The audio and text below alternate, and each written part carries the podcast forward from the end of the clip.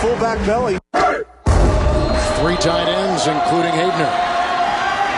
Kuhn is the fullback with the first and goal. Kuhn gets the ball. Pile trying to make his way in for the touchdown. What a great second effort.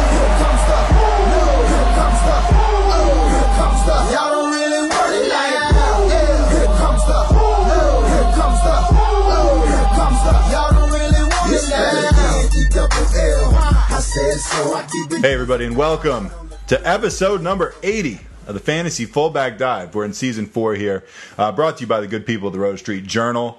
Uh, we're your lead blocker. We are going to pave the way to fantasy glory for you. 2019, 2019, 2020 now? Is that the season that we're like approaching here? That's, that's nuts. Once we're getting I up know. to the 2020 season, that just seems a little ridiculous to me. And the fact is, we're in 2020 season. Tom Brady's still the quarterback of the New England Patriots. Um, and still, you know, they're probably going to go into the offseason the favorites, right? Wouldn't you say? Always. It's my Patriots, Not always, baby. but but they're going to uh, this year. You'd have to say. Sorry, I digress. I get a little distracted sometimes when we haven't done this. I'm of course your host now, the Truth Jones. With me as always, the Wolf of Roto Street himself, um, wearing his one piece of RSJ swag. Uh, just received uncomfortable news that that CJ the Salt Man's been hoarding the swag in his basement.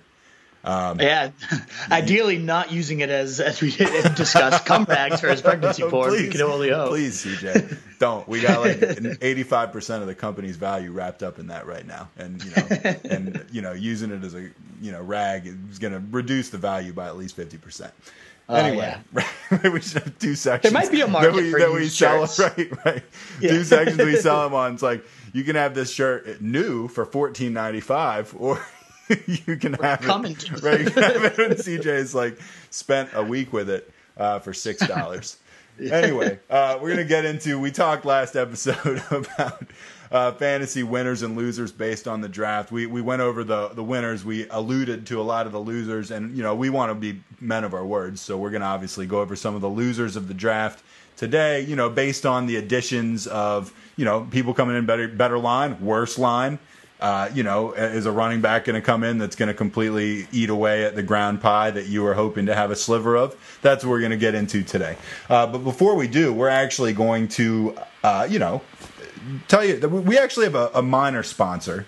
Uh, Yeah. it, it's us, but I mean, it's not, you know, so kind of. But you know, Sesame Street is brought to you sometimes by letters and numbers.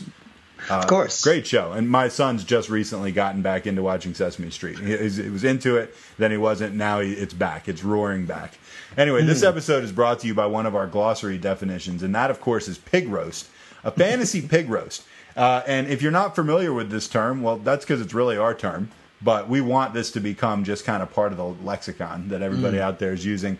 A pig roast in fantasy, that's when you own both the quarterback and the receiver of a pass, and you have like a, a guy that gets a touchdown. So you're double dipping basically. You're getting points from the quarterback and the receiver. I mean, you call that stacking in daily fantasy. People do it all the time. But it's a pig roast. Um, it's usually a wide receiver, but occasionally it can be a tight end or a running back pairing with your quarterback. You know, you get that. And it, the example, uh, in line to win my fantasy semifinals, Deshaun Watson and DeAndre Hopkins put me through an epic pig, pig roast, resulting in a fantasy loss and me shitting pancakes for months after. I knew that'd get you. yeah. Um, no, no, pig roast is when you get one. But what about is is there a variation of this? If, is it just a bigger pig roast if they get multiple TDs? Uh, yeah, I mean that's like where maybe they decided let's switch sides. I'm going to take the mouth this time. You get the ass instead. Then there's also the variation. Let's say you had like the running back and the receiver and the quarterback. Which if you had like It Le'Veon. Bell, Antonio Brown, and Big Ben. I mean that used to be an epic. uh, That's not even a pig roast at that point. That's probably just the fantasy gangbang, right? Like that's every orifice of yours is just getting penetrated if you're facing that, and you're penetrating every orifice if that's you doing that. The pig If you're roasting. facing there. that or not facing But- that, it doesn't really matter what direction you're turned. You're you're getting Yeah. it from somebody. Exactly. Some might call it an Eiffel Tower. You know, it's got different variations. They might connect hands and form the tower above you, but regardless, eh, there's nothing better than having the pig roast, and there's nothing that Nothing worse than getting pig roasted. I mean, Especially last year when it was like Mahomes and Tyreek Hill, and it's like a 90 yard pig roast, and you're just like, are you fucking kidding me? Yeah, it's like because you know a you're like head. if you're anything like me, you're following the scores long, and you're like, all right, I'm up eight, blah blah blah blah, and then all of a sudden it's like, oh, I'm down twenty one, right, You know, exactly. because they just crushed you on that one play. Right. And then to, to me, and I I don't know if this is just me being negative or like feeling like I'm on the wrong side. It seems like when one of those happens, another one it like follows often. It always does, right? like yeah. you give up a 90 yarder and then it's like, oh, and here's another 75 yarder. That's great. Right. exactly. Right. Tyreek Hill now has 210 and two touchdowns, and oh, I have Mahomes too. So there you go. that fucker Tyreek Hill. I mean, he's fun to talk about fantasy wise. Like, just such an exciting guy to watch. I wish I didn't hate him so much because uh, know. he was uh, was part of a great pig roast combo last Probably year. Probably the best out there. What do you think this year? Who would you say is the best pig roast to own? well, I know you're going to want to say Baker and OBJ probably. Although you've noticed he's already there's already drama. I mean, he's already like basically been like sent home from practice, right? Like to get his head right. Kitty?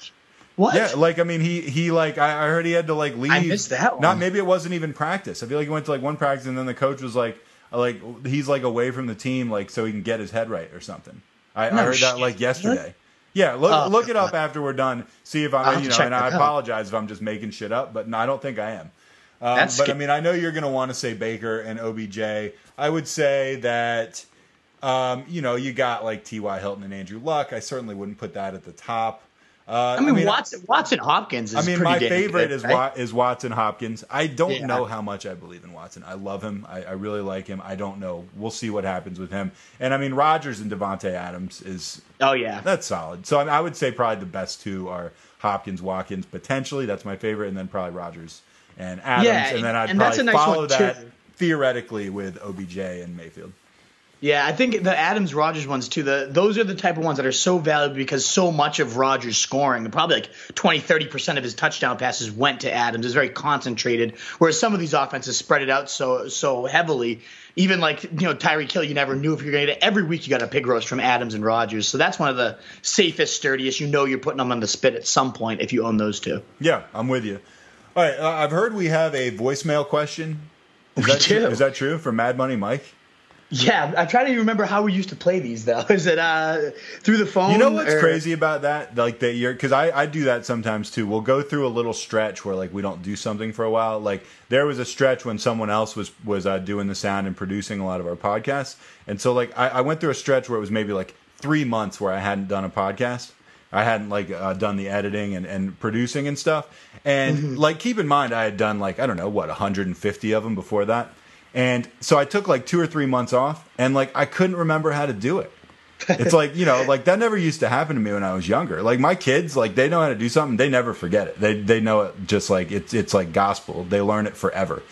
With me, it's like now that I'm old, it, it doesn't matter how many reps I've had. If I'm not doing it all the time, I literally I completely forget. And it seems like you're actually, even though you're a lot younger than me, you're suffering from the same malady. Oh, I, I have the worst memory ever. It must have to do with that green stuff. I, I was going to say, you know, I mean, smoking like two ounces of weed a day. Oh, come on, not that much now. no, no, I know, obviously. I think I've got it figured out though. Okay, play it for us. Well, we used to, and we used to use my iPad for it, but that thing's been through the ringer. Lots of bad things have happened to that iPad. A lot of bad things. Yeah, exactly. CJ using it. Thankfully, I'm sure it's in. Okay. Let's put it that way. All right, but let's uh, let's let's listen to Mad Money Mike, a classic. All right, I have well- no idea what he has to say even. Okay, bring it, Mike. Hey boys, it's Mad Money Mike. It's been a while. Certainly been a long off season for yours truly, losing in the fantasy football finals. Thanks to Malcolm Goddamn Butler bringing hmm. back a pick six. Whatever. Anyways, need a ruling from you two experts on a little situation going down in my league. This is my big league, the highest stakes, and the commissioner is RSJ's own Jimbo Slice. Oh wow. You're already you're already in trouble there. I don't even know want to know what the rest is, but we know Jimbo Slice is never up to any good. So, No, he's Let's- what controversy is this going to be? oh, I Do you think? I Do you think that? Uh, do you think that of you, me, the Salt Man, and and Jimbo? Do you think he's the most reputable? like, well, yeah, because look at who's I think so. to. Like, I think so. You know? Yeah, it's like being the fattest kid at fat camp. Like, good for or the skinniest kid at Fat Fat Camp? Yeah, Right. well, yeah, exactly. Because I do kind of think I was thinking the other day, like uh, if you had to like just say like, well, this this is the guy, this is the reputable guy, like Jimmy would probably get it. He's probably, but he's not reputable. Like that's just It's a sliding scale, though. Yes, exactly. All right, go ahead, Let's- Mike. Hey boys, it's Mad Oh, Money. Mike. Oh, Mike. Well, it's Certainly been a long off season. I didn't know it was going to restart on us. Hold on. So this is Chekhov, who's like whatever onto the race. he's like 30, but he's acting like he's like 70. Bo Slice. Now, as the league decides its draft every year by the Kentucky Derby, Hmm. everyone randomly gets their horse selected. I got game winner, whatever, all is normal. But what would you know? Jimbo Slice gets maximum security. Oh, Certainly interesting that the commissioner would end up with the favorite, but whatever, on to the race. As everyone knows by now, the race was run. Maximum security comes in first. But wait, we got the damn challenge flag being thrown. The horse gets DQ'd. Certainly a roller coaster of emotions for young Mr. Slice. Yeah. Going from first pick to last, going from Saquon or Gurley down to Freeman. But whatever, fair is fair. Or so we thought. Now, any person with a shred of dignity would just take the L, but now we have Jimbo ruling as the commissioner that he gets the first pick on the technicality. Oh, well, the first horse crossed the line is maximum security. I get first pick. Just an outrageous take from this tyrant grasping at this power. Would love to get your take on this as the experts of everything fantasy football and get your take on this oppressive dictatorship of Jim Jong Un. you want to you want to know what's funny about the very end of of what he said? Um, the one of my good buddies, Jerome, who's the commissioner of my hometown league, also known as Johnny Good Times. Uh, we call him Jerome Jong Il. so it's like I wonder how many leagues there are that have oppressive commissioners that just that just get na- like called some variation of the North Korean dictator. Uh, anyway, so uh, w- quick thoughts on this. I got to say for me, and I didn't know this question was coming, and uh, and you know you and I have not discussed it beforehand. I, I have to say, I, I don't think that he should get the number one pick. I mean, I think the horse No. ended up like I think they bumped him down to like fifteenth or something. Absolutely. So I mean, I, to me, uh, country country house or country road or whoever the hell won it, that's that's the number one guy. Um, Yeah, that- Country- to, Country House. To me, you got it's you go by the official results. I mean, and you know, I don't I don't know enough about horse racing to know whether it was a good call or not. But I think you got to go by the official results, right? A hundred percent, yeah. This is pure dictatorship at its ugliest. Jimbo Slice, we expect better from you. Uh, this this could be grounds for removal from the RSJ if I don't hear this is rectified the right way. I think it's embarrassing. I get that it was a technicality and all this, but the official ruling was he lost, so you got to accept it. And never mind the fact that I wouldn't necessarily want the first overall pick this year. Like, there's no clear cut. Saquon's not the clear cut no, number but he's in my but opinion. he's he's gonna get bumped all the way. Like it's Yeah. it's not like he's gonna get second or third. It's I, like but I kind of I kind of like last this year though. Like if you you can get Joe Mixon and like Davante Adams, get yourself a a workhorse, or you could even go horse horse and get Mixon, Dalvin Cook, who we love, or I wh- agree whatever with it you, might but be. don't I you like think. I, I, I don't disagree that this might actually be a better draft position for Jimbo, but like really what's at, what is at play here is is his character. Like Of course, what is right, going exactly. on here? Like I just got through saying that he's the most reputable, member of you know the four horsemen that make up the uh, you know the foundation of the RSJ. Is is this going to hurt his reputability rating substantially? I kind of think it is. Absolutely, yeah. I mean, uh, we're three other pathetic losers with no reputability at all, but we don't. We we, at least go with what happens in the field. We don't and moan and make this type of sketchy move. No, I think Jimbo Is Jimmy this being gotta serious? get- like we should have him on the show next week to defend this we gotta- decision. yeah, because gotta like I, it seems like he might just be like fucking with Mad Money Mike because it seems like such a poor call. We should We should mediate. get- we should have them both Let's on get both of them exactly and mediate. yes. I can Yep. mediate. I'm good at that. Yeah, Okay. We're gonna have a mediation. So, folks, this is not. We don't know the ultimate. This was about two weeks ago, and it just popped up that we had this. We have no idea how this situation's played out, but we will be mediating live on the next fantasy fullback dive here. Cannot wait. That's gonna be Okay, fantastic. I'm looking forward to that. Actually, make sure you get those guys on the horn. All right, we're going to get into draft day losers. Uh, we're going to start with rookies, and then we're going to hit veterans. Uh, all right, let's get into rookies real quick. Marquise Brown lands in the fantasy hell that is the run obsessed Ravens. Uh, they selected Oklahoma wide receiver Marquise Hollywood Brown with the number 25 overall pick in the draft. You think this is a bad break for him? How does it get any worse? I mean, Lamar Jackson was graded the least accurate quarterback by Pro Football Focus. And if you had a set of eyes, you didn't really need to know their grades because he looked awful throwing the ball Yep. all last season.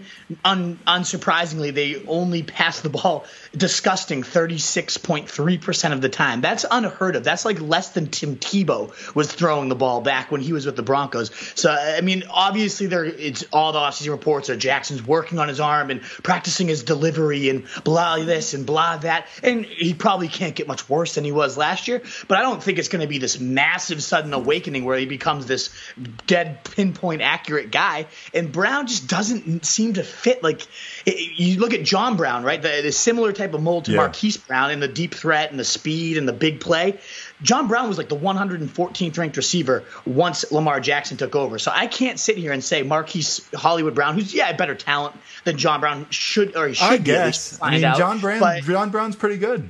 He's not bad, and uh, just so similarly skilled to see what John Brown did with Lamar Jackson in Greg Roman's scheme and this run obsessed attack doesn't give me a ton of faith. And it, this is one of those things where, sure, I love the talent. I, I agree with the draft scouts that he was the best receiver in this class, but there's so many better spots like the Steelers, like the Colts, these explosive offenses that had tons of target share up for grabs. To go to the Ravens, yeah, I get it. They had no one there to compete with, but it's just never. eh, The only positive, I will say, the one positive here is I looked a little bit into Greg Roman, and yes, he is run obsessed. In fact, his offenses, all of them have ranked in the top 10 in rush attempts and the bottom five in pass attempts every single year except one. Uh, he was the 23rd ranked in that year where he had a standout passing year. Ridiculous. But even admits that, he still had four 1,000 yard receivers in six of his years coaching. Usually it was a big body like an Anquan Boldin, a, a Michael Crabtree, a Sammy Watkins. Those were the four that went over a 1,000 yards under Roman, not the same type as Marquise Brown and not the same type that I think Lamar Jackson could thrive with. But there is that slight glimmer. Either way, though, it- it's a horrible landing It's a spot. slight one, though. It's Slight. Yeah, it, it just. I mean, I, I think it's an awful spot. He could have gone so much better and so much higher, and he lands here. It's awful. All right, along similar lines, the Titans selected Ole Miss wide receiver AJ Brown with the 51st overall pick in the draft. I mean, maybe not quite the fantasy hell that the Ravens are, but I mean, uh, I mean certainly not any sort of fantasy heaven or fantasy like a coveted landing spot if you're a receiver. Like that sounds like garbage to me too. No, not a, it's, not a great spot at all. I totally agree. I mean, Marcus Mariota is he a better thrower than Lamar Jackson? Yes, but again, that's as low of a bar as you can possibly set as a starting NFL quarterback right now. And even so, they've been so run heavy in his four years being there. 31st in pass attempts last year, 28th the year before, 28th the year before that, 21st the year before that. So they've been pathetic under Mariota, not trying to unleash this guy. And who can blame him? He's missed time in every single season. He had a career low 2,528 passing yards and 11 touchdowns last year. Absolutely disgusting. I get that he missed four games, but that's still embarrassing. He's never topped 4,000 yards. He's only topped 20 TDs once in his career. So he's been in the like digits 11, 12. It's been pathetic what Mariota. So I get these, all these Titans fans. They're going to probably all come out of the woodwork and be like, Mariota this. Mariota. How can you justify this guy? He has no track record of staying healthy or being productive. I don't think I'm he's any good at all. I I mean, I, I have no faith in Marcus Mariota, and the and what's worse for AJ Brown is compared to Marquise Brown. At least Marquise Brown's path to targets is pretty clear. There's no one really in his way. AJ Brown has Corey Davis, who sucks. We're gonna talk about him and Yeah, his but shitty he's, ass like, gonna be a- he's gonna but be he's still obstacle. there. He's probably gonna be the number one target there. Delanie Walker is returning from injury. He was the number one target for multiple years until he got hurt, and then they signed Adam Humphrey. So it's like, Yeah, where exactly does AJ Brown, who again I do not hate on these guys. I love I love talent. Both fantastic receivers, probably my favorite two in this class. But landing spot wise, if I'm looking at a pure Mm-hmm. fantasy football perspective, I don't think either of them come into much value this year in awful spots like this. I'm with you, and I'm here's a hot take for you. The Titans are gonna suck, and you know they're even more than they're gonna suck in real life. They're gonna suck in fantasy. So, Yeah. and that's my hot take. Have you seen all the hate we get on YouTube by uh, Titans fans? By the way, We do, man. Like you know, and it's like I I, I, love gue- it. I guess I appreciate it in in the sense that like it means people are listening and, and they're at least like processing what we have to say and stuff like that, and they'll give it back to us. Obviously, we like like respond to almost everything people say to us. But Right. yeah, people don't people don't care for the Titans hate. But I mean, I don't know, man. Like why? Why What's would they to be good? about fantasy wise? You and me have got we've gotten behind the Titans before. Like we were really excited about Exotic Smash Mouth. Oh yeah, and they were solid that year. I mean, that was like yeah. a, a solid ground game. And uh, you know what, NFL wise, I do pretty much agree with you that they're probably going to suck, but they have a good defense. I like Vrabel. Uh, there's things I like They're about them. just real. Henry. Yeah, I like And Vrabel love too. Henry. I don't Like, want to hate them. They're not one of I these like- teams I want to hate. Like I want to hate the Raiders. I don't. And that's yeah, exactly. But I, I- like the tight, like I like Tennessee, but it, it, you just brought up another point against AJ Brown is if this offense is going to succeed. When we saw it succeed last year, they were feeding Henry, so it's going to be a run based. Arthur Smith called it an ugly attack. Like he, he literally comes out and says it's going to be ugly, and we're going to use Henry as our centerpiece. So then they have all these wide receivers competing for a pretty ugly aerial pie right now. Uh, wh- none of that looks attractive to me at all, yeah, I'm with you. other than Derrick Henry. Other than Derrick Henry, maybe, but I mean we've gotten screwed by him before, so we'll see what happens. Did you hear his quote today? I think No. you would you would appreciate this one. One say? of the oh my good god, it was one of my favorite lines. So the interviewer goes, "I have to ask you this. What's going through your mind as you get ready to throw that stiff arm?" And he just goes, "Make him pay. Get out of my way. Do you see what's coming at you?" Do you want to do? what a line. Do you want to? That do you see what's coming? that is good, and that that's a Mountain Kyburn stiff arm? Right? there. Yeah, exactly. Kyburn! Yeah, Derrick Henry Yeah. just throwing you Which again, That's patent pending. Yeah, we got to get that one on a meme. All right, veterans. Sony Michel, as you know, one of the guys the truth has been, uh, you know, struggling with. Am I going to keep this guy? Am I not going to keep this guy? I've gone, I've gone to every extreme. I've gone to absolutely to absolutely not. Uh, this makes it a little murkier. Sony Michel's fantasy outlook. Oh, murkier. You actually used the same Yeah, word that I good word choice. Yeah, Sony Michel's fantasy outlook murkier with running back Damien Harris added. I mean, he was a bell cow for a while. Yeah, he had 71 carries over three playoff games. It's almost 24 a game. He racked up 336 yards and six TDs. That's two TDs a game. So, I mean, that pace, I think I said it last week 1,792 yards, 32 touchdowns. Uh, pace was insane. 378 carries too. You knew the Patriots were never gonna just give him that style work and that type of workload, especially with his injury concerns. Uh, but you think maybe they enter it with a, a little more clarity that this is the clear cut guy at the top, and then they go and select Damien Harris, a very solid running back. He out touched, out produced the more heralded Josh Jacobs at Alabama for those years. He's more of that three down fit, solid overall skill set. We know Saban and Bill Belichick are boys, and despite Yep. clear, not having a clear need at running back, they invested some pretty heavy draft capital to go and get this guy. It, uh, we talked to Hannibal. Uh, that that one probably is going to come out after this, but just as a sneak preview, Hannibal said, "I wouldn't be shocked to see Damien Harris take the goal line role and let Sony Michel come off the field for that. I could see Sony being more of a 12 carry back, not that like 15 to 20 that we were seeing in the playoffs, because they want to preserve him for the playoffs and, Right. and let him run. Then that's why they took Harris, and, and especially to have a better insurance policy if Sony goes down again. So all that to me says Sony just clearly back to that gross like. Can you trust the Patriots running back? I always just get whoever's cheapest and hope they get a couple starts in there. And right now, it's probably going to be Damien Harris at this point. So Sony takes a massive hit. And Rex Burkhead's just off the picture at this point. But Sony, and that's going to be the biggest hit of like any of these veterans. He was in my I top, agree. let's say like 20 ish. I was ready to take him at, towards the end of round two, beginning of round three, and now he falls to like 60 or so. He takes a massive hit, in my opinion. Yeah, he's not a keeper for me anymore. Like No. you, you know, I'm now now it seems the the Hopkins and uh, David Johnson even more solidified. And then I got the first pick of the next round, and so we'll see what happens. That's I also awesome, also yeah. got Nick Chubb, so we'll see if I we'll see. Might be Oh, able to, I might be able to find someone better than Chubb. Can you We'll keep see. three though? Well, Like, but I, I get I can keep two, but I get the first pick of the next round, so I So you can't I can in anyways, effect yeah. keep three. Um, Yeah, if there's you know it, it's going to be a good start to a team, I think, right? absolutely, yeah, absolutely. All right, number two, Derrius Guice. Man, that guy broke our hearts last year, huh? Man, he rec- Mm-hmm. Absolutely. recovering slowly, faces more carry competition with Bryce Love. How sad is it going to be if, if this guy never takes off?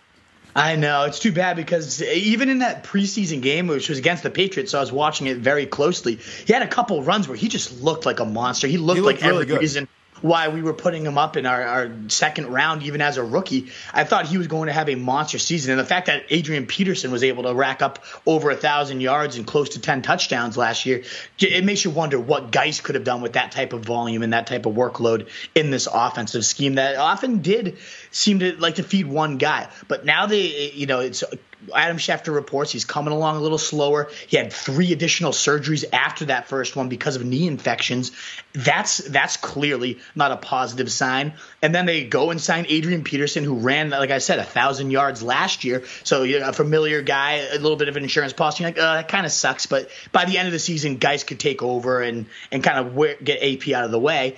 And then they go and draft Bryce Love, who is not far removed from a Heisman worthy level campaign. Over 2,000 total yards, uh, over 2,000 rushing yards, I should say, 2,118 rushing yards, 19 touchdowns, an FBS record of all time, 13 runs of 50 yards or more. Incredibly explosive, just a, a beast as a runner. Would have been a first round pick if he had left for the draft uh, two seasons ago. Then he goes and gets hurt his senior year, uh, deals with nagging injury, ankle injuries, gets his you know knee injury. Um, so he he takes a, a huge hit and falls to round four or five. But if this was two seasons ago, he would have been right up there in the first round. So now it's just like, what the hell's going on in this backfield? Plus, you got Chris Thompson, who's going to probably take some receptions as well.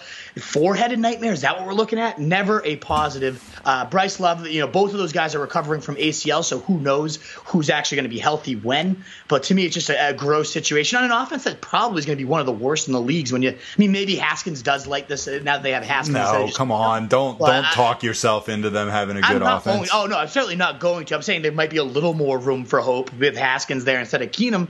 But even then, he, who's But- he throwing to? They got no receivers. It's it's just a gross offense. I'm gonna I'm not touching the Redskins this year. Something to think about uh, just kind of popped into my head as you were talking about that, the, you know, three-headed monster, four-headed monster. I mean, we always talk about the dreaded running back committee.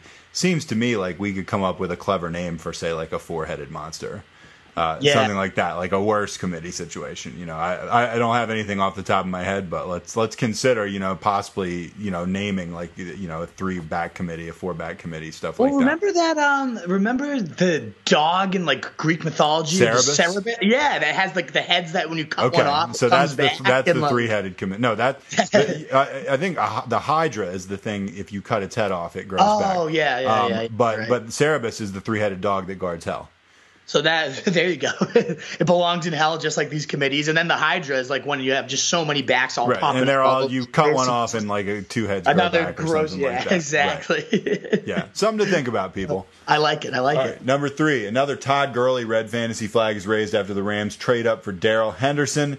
Yeah, I mean, there's a lot to make you a little bit uncomfortable if you're a Todd Gurley owner.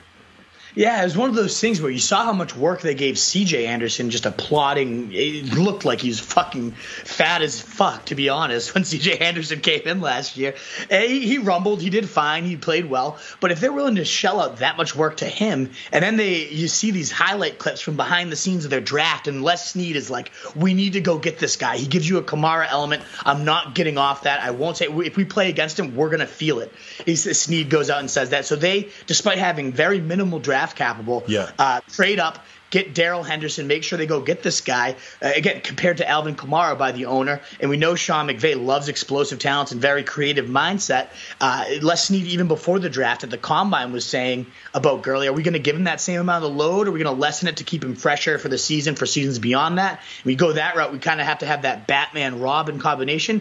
You know, you almost hope for a CJ Anderson as the Robin. You get an explosive guy like Henderson, who's 8.2 yards per carry is a, a Division One record, the best since 1956. Incredibly explosive, great long speed, tough runner as well, just always churning. Uh, and he, even he himself comes out, Henderson, and says, "This is the perfect fit. If you watch my college film and you watch the Rams film, it's the same style of offense. This is the best system I could have gone to. Uh, everything worked out great." Everything's clicking with this relationship. I knew it was going to be a perfect fit, and I'm happy to be there. Uh, so, I mean, this guy clearly it fits this scheme very well. We already had the knee arthritis red flags, and now he's going to have more workload concerns. To me, uh, Gurley, I mean, you probably still take him in the first round because it's just such a historic talent and such an awesome offense. So even if he's only getting, let's say, 60% of the work instead of 80 for what he's gotten in the past, he's still probably going to be worth that first overall rounder. But to me, now he's, you know, I'd probably rather have Joe Mixon. I'd rather have, you know, some of these other guys, these receivers. So where you, where is he on your big board right now? Right now he's settling in right at like seven. Mixon's up at six, and and Gurley's at seven.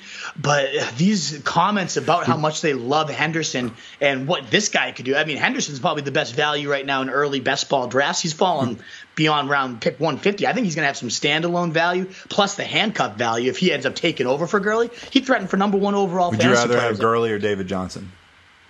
Uh, Gurley right That's now. That's tough, though, right? It's tough, though, right? Sure, I wouldn't even considered that question at the end of the season. Well, I would wouldn't have laughed asked it to you at the end of the season. I would have given you probably two middle fingers and said, "Never talk to me again." If you had asked that, and, uh now it's a very, very legitimate question, and you could certainly make a case. I mean, Johnson- all the stocks Jackson going up with Johnson right now. All the stocks going down with Gurley. So we'll and see I- what that's happens. what I'm a little bit wary of is like the Gurley hate's going to boil over so much that he becomes a pretty solid value because there's those guys that just have everything piled on and it's all piled on to Gurley. It's just a matter of is it worth being piled on? Because if it is, eh, then this is going to be a pretty rough season for anyone that invests in Gurley early. Right, agree. Um, all right, we don't have to talk about this one too much because we kind of uh, talked about this one in a roundabout way when we were talking about the rookie uh, losers. Already overvalued Corey Davis with the Titans to see less looks in the anemic pass game that we referred to earlier. Um, anything to add beyond what you already said? Well, I just never understood the love for Davis. I mean, everything here still applies. No, Uh, you've been not a great quarterback that. situation, a crowded pass core for a weak aerial pie. But Corey Davis himself, everyone seems to suck this guy off. Remember when he killed the Patriots that one game?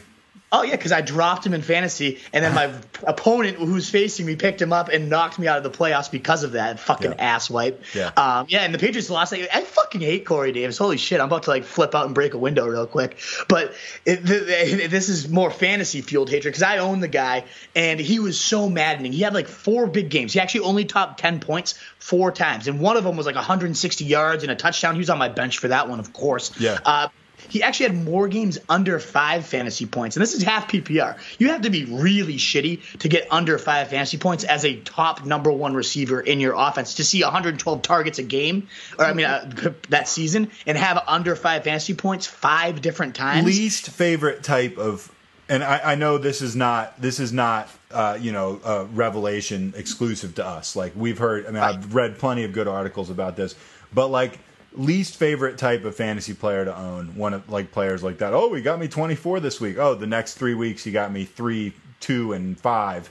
It's i hate those guys. You want someone that's going to get you 10 or 11 and Yeah, you and know, I sometimes give it a high those- side but i hate corey davis too. Yeah, and I don't mind it. And this is a new uh, glossary term I, I'm coming up with. I've called it a jugular player, where it's like a Tyler Lockett or a Tyreek Hill if he was out on the field, and you you think you're in a battle, and suddenly they score and they just grab you by the jugular, stomp on your throat, and kill you. But guys like Lockett and them do it so much more often than a Corey Davis, and they come with a decent floor where they at least get you like eight or nine when they're not getting you those 30 point jugular games. Davis will kill you when he doesn't get those 24, 30 Yeah, oh, point oh, games. yeah.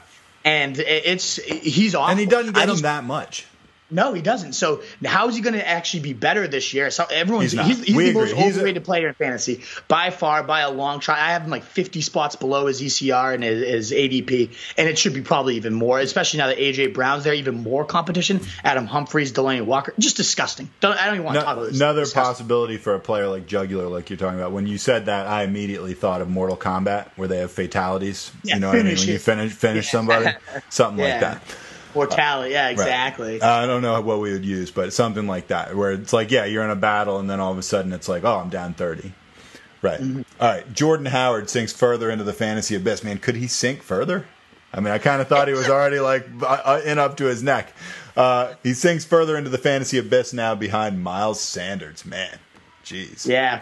I know. I mean, the, when you got traded to the Eagles, you're like, all right, well, at least there's a role here, maybe a big back role, I maybe the early it. down carries. I didn't buy it that much either. I, and they've always been such a committee heavy system with Doug Pederson that I was like, eh, whatever. It's, like, at least he's not with the Bears where they're not going to use him at all. Uh, but now they go and get Miles Sanders. They trade up for this guy. Howie Roseman's like already gushing that how much they love this guy. He's they they haven't taken a running back since LeSean McCoy over round four. Uh, and then they go and trade up and get this guy, he's just brave Howie Roseman, how much he loves him, how a three down guy had to take off the field. And he still keeps, they always emphasize, you know, we like our committees, we like our situational sure. football. So, yeah, sure, I'm sure Jordan Howard might get some goal line touches, but this is going to be a guy that if he doesn't score, he's getting you nothing in fantasy, and he's going to have plenty of those goose eggs where you just want to spit in his face and slap him. Yep. He already was doing that last year, tons, and now he's going to be in an even more crowded situation. So, Jordan Howard, just cross him off your list. Do not touch him. Don't fall for that name this year.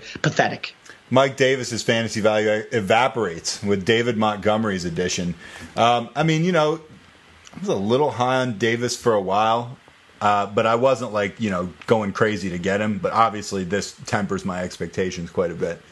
Yeah, it, it, was one of those situations. If he entered the season atop the Bears depth chart, you're going to look at yourself uh, a quality RB two most likely. When Matt Nagy, very strong run game coordinator, loves to pepper his backs with targets. We saw Kareem Hunt lead the league in yardage under him. All these good things about Nagy and his run game and he, he, he was raving about Mike Davis, how he fit the inside gap scheme, all that real well. But then they go get David Montgomery, who's the definition of a tackle breaker, who runs the inside zone as well yeah. as anybody I've seen coming out of college. Uh, he makes you miss inside the tackle box, what Nagy cites, and calls him a three down back. He says when you have a guy that can play all three downs, it's nice for your play call, it's nice for the offense. We don't have to switch things up. We can be unpredictable because you have no idea what I'm coming at you with. And David Montgomery, great hands, great for the run game that Matt Nagy wants to run. Mike Davis is not going to sniff the field unless David Montgomery gets hurt, or they really just need to give this guy a breather. It's going to be a Tarik Cohen, David Montgomery backfield. There's no scraps here for Mike, Mike Davis. That's going to be fantasy relevant. The already gross Bills backfield becomes a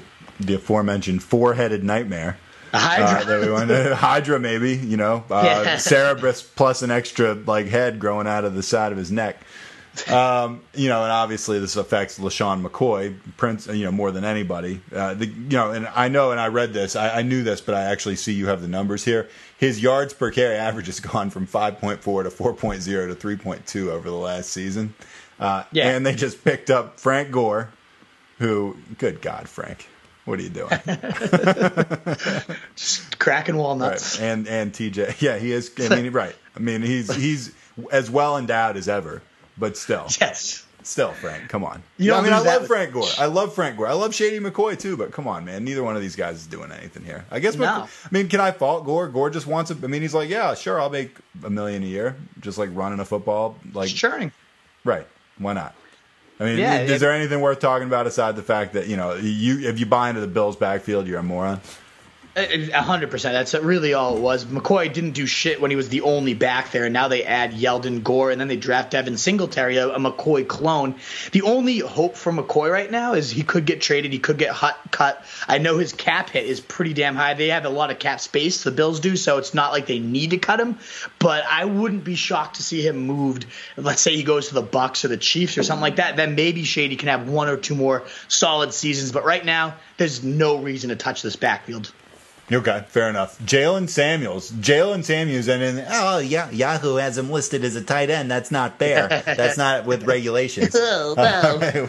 we, fucking hate that guy. Uh, anyway, his handcuff with benefits role now in question with Benny Snell's addition. And a friend of the podcast, Trevor Sikkema, had some stuff to say about Benny Snell, right? Yeah, a few episodes ago, if you missed that one, Sikkema's interviews are always fantastic. And I asked him, who's your biggest fantasy sleeper? If there's one guy in this draft class that's not getting a ton of press right now, who's the one that blows up and is just a fantasy monster by the end? He said, obviously, it'll take a Conner injury or some crazy training camp developments, but Benny Snell, I love the way the the, the Steelers scout. I love that Snell is that hard nosed, like classic Steeler guy, and he's just going to grind it. He's going to be their late game closer. That's the role he played uh, for all those years at Kentucky. He Set all these records 26 straight starts, starts 27 of his 39 career games, breaks 14 school records, uh, 48 rushing touchdowns over those seasons, and 19 100 yard games. I mean, the guy is just a churning workhorse style guy. Decent enough hands that if, if something ever happens, he, he could play that three down role as well. It's just, I, I love, J- and I like Jaylen Samuels a lot too. So this is just one of those things where he was one of my favorite, you know, right around pick 100, round 10 get Jaylen Samuels because you might get some receptions. They, they said they love, they want to work him in more. Plus, you get the handcuff. Now that role is much more in question. Now there's no reason to really take Samuels until we know more about who's directly behind Conner. And what do you do with Conner? What if these guys start to work in a little bit more? Uh, Snell, though, much more intriguing as a handcuff option at this point. Night I mean, nice of Sikkema to answer that question uh, because we had one guy on the pod where you asked him like, "Hey, who would you pick here?" And he was like, "Oh, I don't know. How can you pick between any of these guys?" I'm not in the, predi- I'm the not in the prediction. prediction. I know you had me on here to talk about fantasy football, and uh, and you know, for me to like tell you who Yes. I like more than the other guys. But I mean, you know, nice of Trevor Sikkema to actually give you an answer. Thanks, Trevor. We we'd love to have you back sometime. Um, all right, we're going to get into a little bit of Game of Thrones, if that's okay with you. We actually, this is actually a pretty good week of TV, and we had the Survivor finale also. Uh, I won't get Oh, into yeah. that too much. I aspire to do a Survivor uh, podcast for the show, uh, for, for the RSJ before too sure. long, because Oh, I, yeah. I have an awful lot to say. But Yeah. let's talk about Game of Thrones, because we know it's a little more universal, a lot more people watching that. Um, man, I, I'll, I'll tell you this. When we watched Game of Thrones last night, me and my lovely wife, who I care for very much, after it ended, she kind of turned to me and she just looked at me and she just goes, That was whack. I can't even picture Anna saying that. That's awesome. And then just like left. Yeah. It's all. It was awful. It was fucking furious. I I think my exact So you words. thought it sucked, right? Oh, I, I fucking hated Okay. it. And I, right. I remember, I think my words exactly were, well, that was just a fucking colossal waste of my time. I mean, think about how invested, and not only just the time, the emotions, and how, like, enveloped you get into Westeros and these plots and these schemes, and how well developed the characters had been for so long. And it, you just had no idea what was going to happen. And then that. Just like what was the episode? Forty Here's minutes. what I feel like. walking? Here's I think the- just watched people walk for Here's, about 40 here's the best comparison I can come up with off the top of Let's my head. Maybe there's a better one. So it'd be like kind of if Leonardo da Vinci, or no, it'd be like if Michelangelo was sitting here painting the ceiling of the Sistine Chapel and mm. doing, you know, a real bang up job as he did. You know, say say it takes him like two years or however many years to finish it, and let's say he finishes like ninety percent of it, it looks great, and then he's like. Um, hey, uh, Nat, uh, how'd you like to finish this up? And I just went up there because I don't know how to paint and was just like, and just kind of slapped some paint on there, and that was the end. That's the best thing. I mean, it was a masterpiece. It was a Yeah. masterpiece. First, you know, and I'm not, you know, fifth season wasn't a great season, but it was still like Martin's material largely, and it's like through the 5th even sixth season. I mean, you're talking about some really good shit. And then seventh season, even though there was some appealing stuff that happened, you could just tell things were different. Like, remember, mm-hmm. I was complaining about the distances traveled and stuff, even at the beginning. You agreed. I Yeah. mean, at the beginning, Yeah. I got so much worse. This episode, I felt was just really, really, really predictable. Like, if you had Everything said to it. me, hey, man, write in an envelope and seal it, what do you think is probably going to happen? I'd have gotten like 80, 90% of this stuff right. I mean, Mm-hmm. like, down to like some very specific things. Like, I said to my wife, even when, when Tyrion was like walking to the end, I was like, I'll bet like this whole arc ends with him seating down his new small council and them like getting down to business and like chuckling and blah and you know Yep. and then it's gonna and it like the scene went exactly the way I thought. The Jon Danny thing went exactly the way I thought it was. After it happened and Drogon came up, I said I turned to my wife and I was like, I'll bet Drogon turns and burns the Iron Throne. Like Drogon understands the symbolism behind the Iron Yeah, Throne. All of a sudden, exactly, he doesn't. right. He's like unclear about like, oh, I wonder if this guy killed, uh, you know, Danny. Bob can't be sure. It wasn't here, but I'll tell you this: that big stack of swords right there symbolizes everything that's wrong with Westeros right now, and I'm gonna just blast it with all the dragon fire I got. Like, give me. I mean, how smart is he? Is he like genius human intelligence, or is he like a smart animal? Because that was a very advanced thing for him to do. That was awful. Yeah, it's just ah, exactly predictable is a great word for it. And so many loose ends and uh, storylines they started to create. Just what the hell? Jon Snow dies and comes back, and then no one ever explains what the fuck that's about. Like it, Azor Ahai, this guy we're following around, the, the prince who's promised. What's that storyline? Did that ever come into fruition? There's just so many things that just are so unsettled, and it's it was pretty sad when you read fan theories and their way of developing the story was so much Oh, I would richer. and more loved to have just a couple like huge Game of Thrones nerds like write the like last couple seasons. I'd be all Oh. about that. Like there's there's there's hundreds of them, thousands. Right. And they they were analyzing, you know, Martin's words and what they might symbolize, and all, All this. wasted. It All was wasted. as Just like- basic surface level as you could get. I, I remember going into this last season being like, Game of Thrones is already the locked in number one show. It doesn't really Nope. matter what I don't- I happens don't agree here. anymore. I, I, they can't ruin it. It's been that good, and now it's just like, no, it's not. It was that bad of an ending, that bad of a final season that I. It's not in my top three even anymore, and that's so sad to think because it was. It is so sad was- to think because it was the GOAT. untouchable as could be. Like it was, it was exactly as untouchable as you ever pick without 100% invincible. Because clearly, at this point, it's not invincible. It's not in my top three anymore. It's ugh, um, it ruins me. It's it, you look at a show like Breaking Bad that was just so good throughout and then finished so well. And that's what the the. The worst part is DB Weiss or whatever the fucking one of those assholes was like. I know, you, one you of those look at a assholes. show they, they, he got asked a question before they even premiered the season eight season and was like, um, "Why did you need two years?" And he goes, "Well, with a show like this, you look at a guy, a show like Breaking Bad, and you just have to end it perfectly like that. So we needed those two years to really plan it out. So this is what you, this is what you envisioned as the perfect Breaking Bad style, like come full circle ending. Give me a fucking break. It was awful, predictable, useless, just boring. Uh, no development of characters anymore. I, I hated everything about it. Yeah, I thought it was really stupid. There was one thing that I really enjoyed. One also, by the way, I'm going to talk about another thing I didn't. I mean, how about Tyrion? And you said a lot of it was just walking. I mean, how about Tyrion So walking all the way down and just finding the exact spot where Jaime and Cersei are buried, and then like taking off what appeared to be like six or seven brick-sized rocks off them, and then they're fine. It's like, you, you know, first of all, that probably wouldn't have killed them. I mean, it was just like you know what twenty. If it's only six bricks, I mean, look. I mean, it was like bricks like this big, and he just he takes them off. He's he's a dwarf, and he was able to undig them both with his bare hands, like pretty Yeah, quickly. exactly. And it's like you know, usually him. when people get crushed by collapsing buildings, they're getting crushed by They're like mm. six thousand pound boulders, Yeah. right? But he's like, oh, and, and he just found out that was so dumb. Anyway, the one thing I did really enjoy just visually, and I know everyone's talked about that, is the scene where they came up and Danny stood up and Drogon's wings were behind Oh, her. yeah, Thought that was that was- awesome. I mean, visually spectacular. That was great. Um, other than that, I don't have too many kind things to say about it. I mean, Jon Pet Ghost, but like The sweet. toughest hang in Westeros is now the king. Really? Yeah, it's like it's like exactly. Bran, Oh. hey, do you like uh what do you think? Would you want to be king? And he can't just be like, Yeah, sure, I'll fucking do it. He's like, Why do you think I came all this way? It's like Jesus fucking Christ, man. You're still a dick. You're It's still like, such a come little on. Like, by the way, why Ugh. didn't you just tell us this like a, a month ago? Like, why didn't you just right. say, hey, man, like, look, all things aside, like, I think I'd be the best guy for this job. I'm going to do this. I'm, I'm going to be a great king for these reasons. But he's just like all mysterious. It's like Right. Dumbledore and I Harry still Potter have no making idea him what the figure all that three-eyed out. raven. Like, what the fuck's the three-eyed raven? I It's still nothing. get. It's like, fuck- nothing.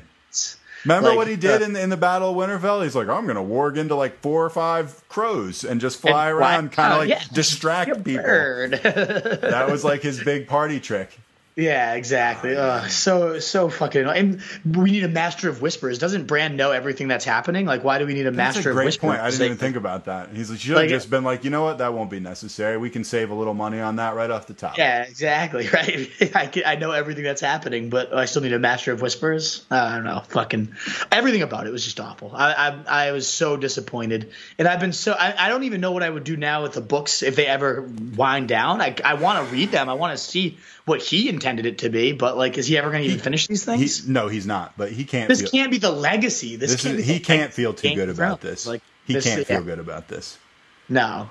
That's No, I want to. I want to see him comment. And have you seen? I've, a lot of the actors have been. The you know, actors didn't like it either. You could tell. No, they were like, "Yeah, this is garbage." I mean, I'm sure they all made a lot of money, but Did you know that Bran, Bran? The one time I've actually liked Bran, the actor, whoever plays him, I forget the guy's name, um, said there's a quote. I first read the the final season and said this is a joke script, right? And then realized, oh shit, this isn't a joke. So like, even Bran, the worst character of all time, was Hmm. like. This has got to be a joke script, right? I know Kit Harington who had one word to describe it. He said disappointing. Like uh, everybody is Varys like, hated it. I know, it- oh yeah, Varys has gone off. but on for, it. for Like, with good reason. I think the actor who played Bran, I think his name is Buzz Killington. Yeah, So exactly, right? Fucking loser. is like all you need to name that kid. Oh. So But, yeah, anyway, I- I was uh, I mean, I. I see, I see what they're doing as far as like a lot of the things they planted at the end. It seems like they're planting the seeds for spin-offs, um, Right. Which it's like Arya goes maybe west. like I mean, who's going to write it? Like, Yeah, am I interested in Arya having adventures? I guess I'm not interested in Arya having adventures written by um, you know those guys. No, man, Yeah, I don't ever want to see anything those guys do ever again. I. And the sad Yeah, thing I- is, they made so much money off this. I'm sure they're laughing all the way to the bank. Absolutely, it doesn't matter. Yeah, this doesn't affect them, but Right. it sucks. It absolutely It sucks. Um, so anyway, sorry to bring you guys down at the end. That's how we both feel. We didn't talk about this beforehand, but it looks like we're very much aligned on the whole Thrones Yeah. thing. Uh, we're gonna have to Hey, find a new obsession. fan- One thing I will tell you um, is they did have a great series of commercials before, and one of them uh, heavily featuring Aaron Paul, and then realized it was Westworld season three. Uh, Jesse Pinkman, Breaking Bad, is going to be the star of season three of Westworld. So uh, I didn't even see that preview. Oh, it Ah. looks really good. It was like I was like, "What's this, man?" Jesse's in a show, and then at the very end, it was like he's talking West- to someone, and it's like, and it's like, uh, it was like a robot, and then it just said Westworld season three, and I was like so sweet. pumped. Okay. Yeah, I was really At least excited. we got one positive out of this. Yeah, Yeah, we'll see. See what uh, he can do I think with that some. Watchmen show looks pretty interesting No, too. A, I mean, I'm about as big a Watchmen fan as there is in the world of the original source material. So we'll see what happens. I'm definitely going to watch it. I mean, Hell yeah. I'm a huge Watchmen nerd, so we'll see what happens. Um, all right, man. Uh, you got any social media you want to pump before we get out of here? Man, if you want to hear us rave about this, is what a depressing episode. People that suck in fantasy. Right. The how bad Game of Thrones is. loser loser fest 2019. Yeah, exactly. I was gonna say this is. Uh, we're usually pretty optimistic, positive people, so don't don't judge us if this is your first time listening. Or judge us. I don't give a fuck. But you can find me at Roto Street Wolf. Uh, you can find the site rotostreetjournal.com and podcast website ffbdpod.com uh, is our both of our home bases. And you can find the Fantasy Fullback Dive on Instagram, ffbdpod on Twitter, and Roto Street Journal on Instagram and Facebook, and Roto ST Journal on Twitter. All those different channels. And of course, the main important one, if you're listening to this, you probably like podcasts. So if you like what you heard, we're going to pave that path to your 2019 titles all season long. So make sure you hit that subscribe button. Let us know what we can do, what questions you have. Hit us up. We love it here. All right. My name is Nad the Truth Jones. And I'm the Wolf. See you guys. Later. We used to have it all, but now's our curtain call. So hold for the applause. Oh, oh, oh, oh. And wave out to the crowd and take our final bow. Oh, it's our time to go, but at least we stole the show. At least we stole the show. At least we stole the show. At least we stole the show. At least we stole the show. Straight ahead. Devlin, second effort, third effort, touchdown. That's